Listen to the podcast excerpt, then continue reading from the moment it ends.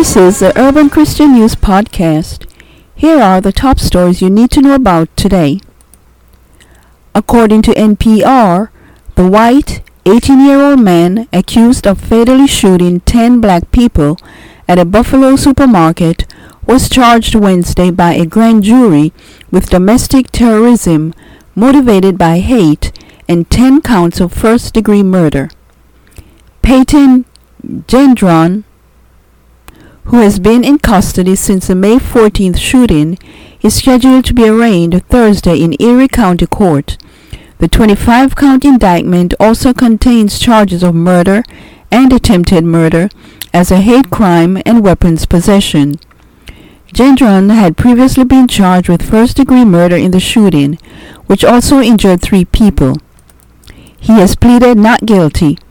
Prosecutors told the judge on May 20th the grand jury had voted to indict him, but did not disclose charges, saying proceedings were ongoing.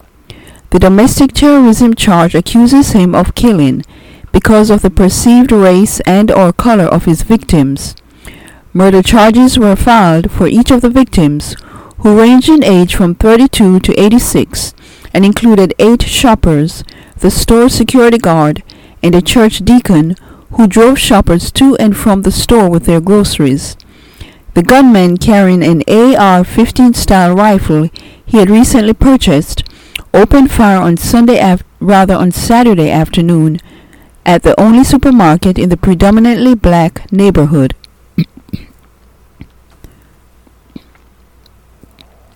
According to the Associated Press, it should have been the first day of a joyous week for Robb Elementary School students, the start of summer break. Instead, on Monday, the first two of 19 children slain inside a classroom were being remembered at funeral visitations. The gathering for 10-year-old Amerie Jo Garza was at Hillcrest Memorial Funeral Home in Uvalde, Texas, directly across from the grade school where the children, along with two children, were shot to death on Tuesday before the gunman himself was killed. Visitation for another 10-year-old, Maite Rodriguez, was at the town's other funeral home.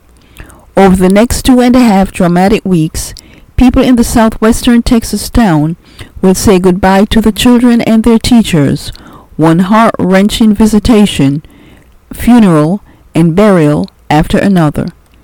As family and friends unleash their grief, investigators will push for answers about how police responded to the shooting, and lawmakers have said they'll consider what can be done to stem the gun violence permeating the nation.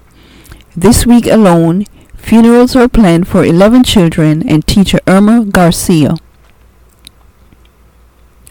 According to the Los Angeles Times, Johnny Depp won his defamation lawsuit against ex-wife Amber Heard, a Virginia jury decided Wednesday, with cheers going up outside the courtroom from the crowd of Depp supporters who gathered there. Inside the courtroom, a black-clad Heard kept her eyes downcast as the jury's concurrent decision was read, saying that she had lost the bulk of her countersuit. He had sued her for $50 million, and she countersued for $100 million. The jury awarded Depp $10 million in compensatory damages and 5 million in punitive damages in the trial. However, the punitive damages were immediately reduced by Judge Penney Ascar- Azcarate to Virginia's statutory cap of $350,000.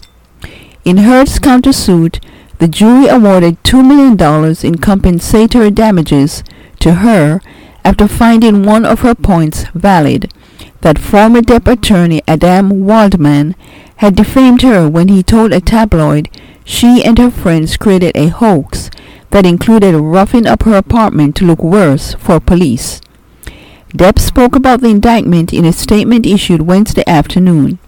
He said in part, false very serious and criminal allegations were leveled at me via the media, which triggered an endless barrage of hateful content, although no charges were ever brought against me.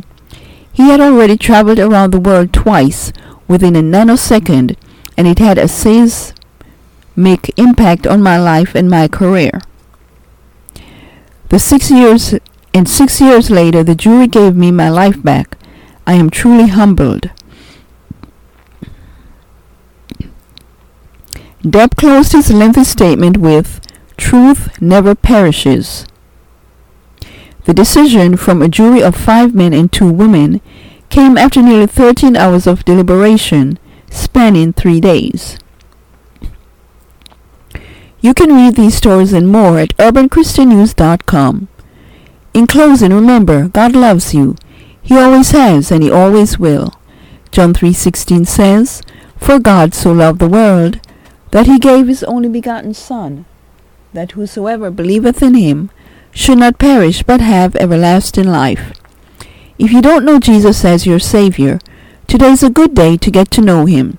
Just believe in your heart that Jesus Christ died, was buried, and rose from the dead for you. Pray and ask him to come into your heart and he will. Romans 10:13 says, "For whosoever shall call upon the name of the Lord shall be saved." Thank you so much for listening, and may God bless your day.